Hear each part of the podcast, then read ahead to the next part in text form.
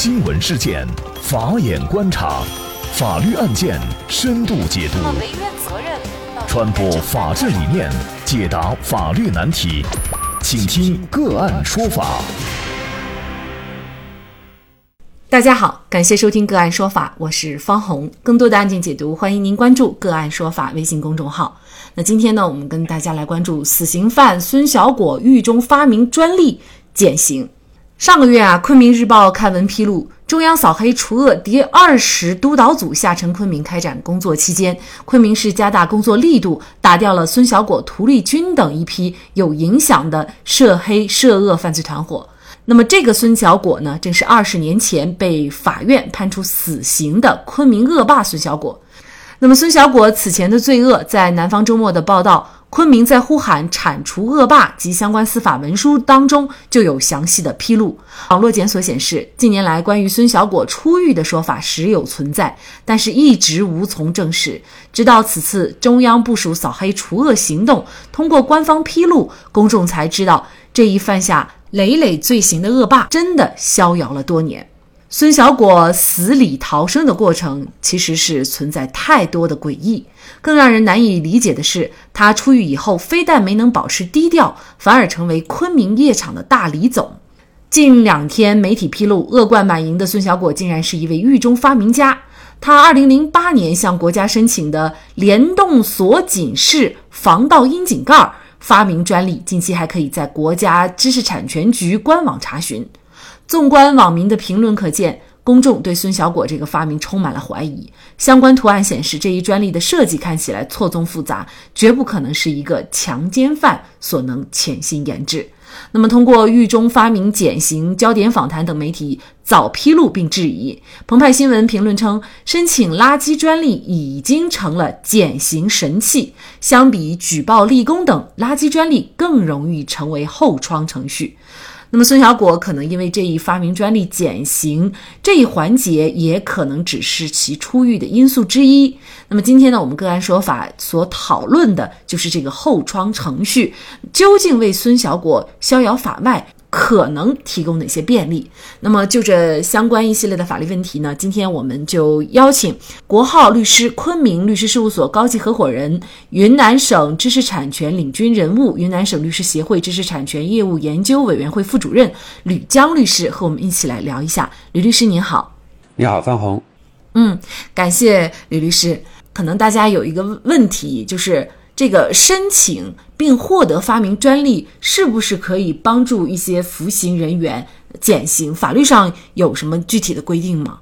呃，关于我们国家的刑法，实际上呢，对于服刑人员的一个减刑假释等等一系列，都是还是有了一个明确的法律规定。那么实际上，关于减刑呢，它主要涉及到很多个条件。刑法的七十八条，大概我可以做一个概括，就是它是针对于就是在你的服刑的过程中，确有是认罪伏法、接受劳动改造，或者是你的有良好的悔罪悔改表现。而且还有更明显的，就在狱中有立功表现的，那么是符合我们国家刑法的规定，是允允许减刑。呃，涉及到今天我们说宋小果的这个事情呢，实际它的减刑的可能性呢，应该是主要是涉及到他有一个专利的一个获权，立功表现它主要体现在有一条，这条就是有发明创造或者是重大的技术革新，那么这个就跟我们的专利的申请。并且获得了授权，这是有关的。所以呢，我个人认为呢，是可能是孙小果的原因，就是因为他的获得了一个专利，是否符合了刑法这一条关于有发明创造、有技术革新的这个行为。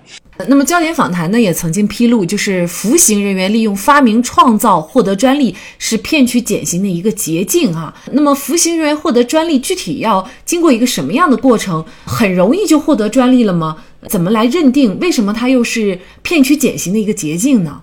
焦点访谈的这个报道呢，我个人认为可能是基于出现过一些服刑人员利用了这个法律规定，通过获取专利权作为他获得减刑的一个方法，可能有些在运用的这个过程中呢，存在有弄虚作假，所以呢导致有假专利，或者是有借用别人的专利作为自己的专利来去申请减刑。但是我觉得这样的一个报道，个人认为还是有一定的不够恰当的地方，因为它可能会足以在社会上造成一系列的。连锁的不利的一些反应。如果是这样的话，是不是法律专门给了一些相应的违法犯罪人为人员一些漏洞？但是我认为呢，任何事情事情呢，可能都是规范。那么在适用的过程中，可能是会有些人去钻了空子。但是不能说是借此呢，就作为是服刑人员的一个捷径吧。司法实践过程中是的的确确是出现了很多服刑人员呢，他是基于用自己的智力成果，通过自己在服刑的过程中的学习，以及他原来的一些学术背景。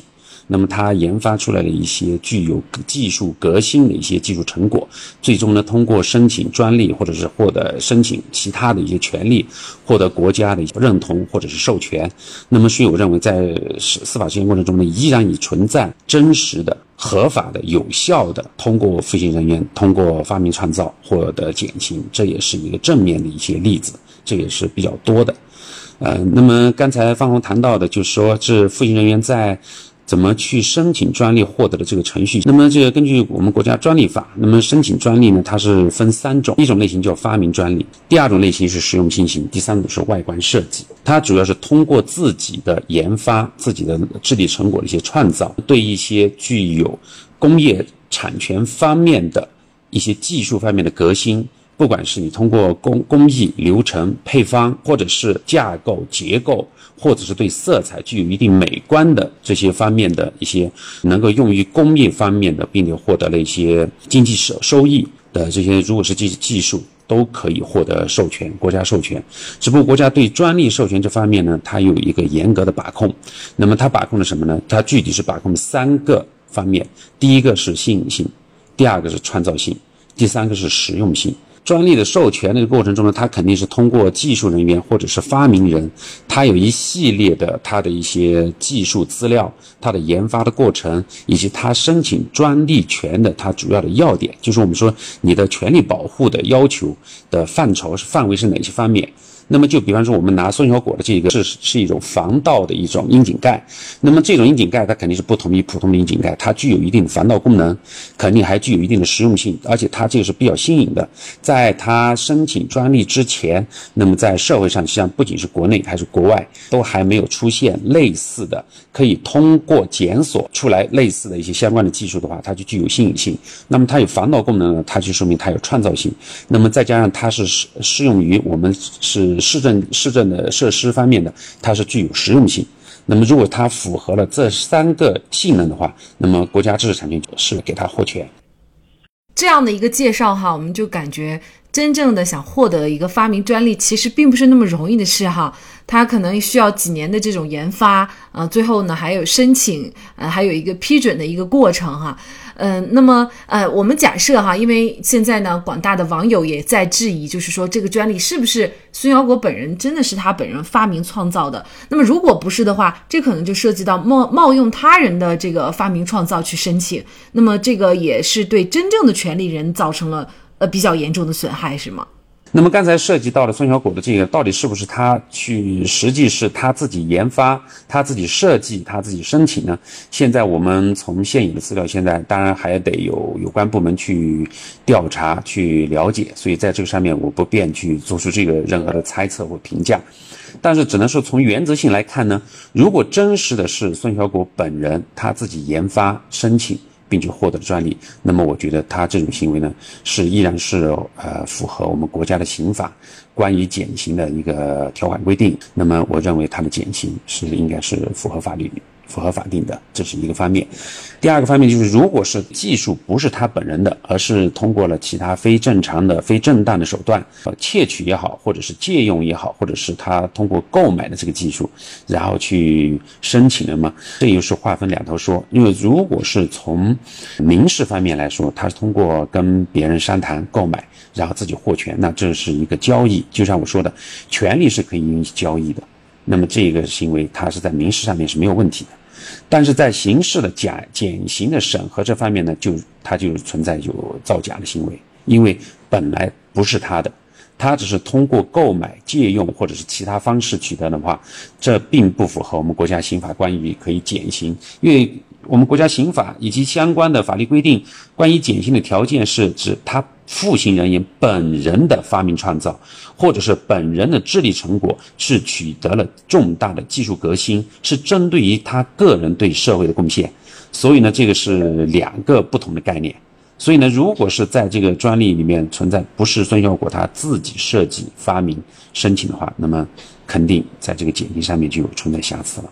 因为的这个多个信源向澎湃新闻证实，就是孙小果服刑期间呢是在云南省第二监狱执行。那么今年的四月份呢，已经退休的云南省监狱管理局原副巡视员刘思源呢，也因为涉嫌严重违纪违法，接受了纪律审查和监察调查。那么公开资料显示呢，刘思源曾经是任云南省第二监狱教育改造部的副教导员、监狱党委委员、副监狱长。另外呢，云南省第二监狱一名监区区长呢，也是因为孙小果事件呢，被控徇私舞弊、违规减刑。同时呢，另有昆明政法界知情人士向澎湃新闻透露，涉及孙小果案件的一名承办法官呢，退休以后已经坠楼身亡，原因和抑郁症有关。同时呢，五月十四号，云南省纪委监委最新通报称，已经退休六年的云南省高级人民法院原副厅级专职审判委员会委员梁子安涉嫌严重违纪。违法，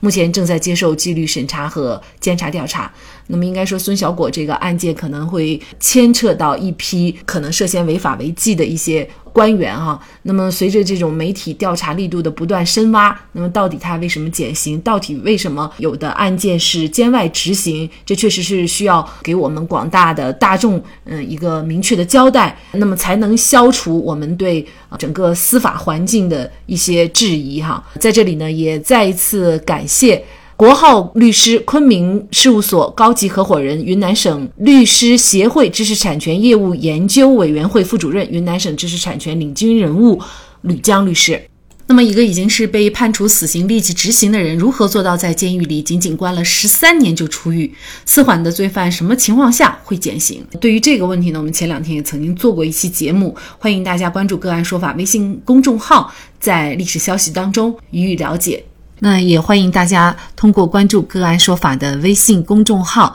具体的了解我们本期案件的图文资料以及往期的精彩案例点评。另外，您在生活工作当中遇到一些法律问题，都欢迎您通过添加幺五九七四八二七四六七幺五九七四八二七四六七这部电话号码的微信号向我们进行咨询和交流。给大家提供法律问题解答的都是我们节目邀请到的嘉宾了，他们都非常的资深、专业和负责任。感谢您的收听，我们下期节目再见。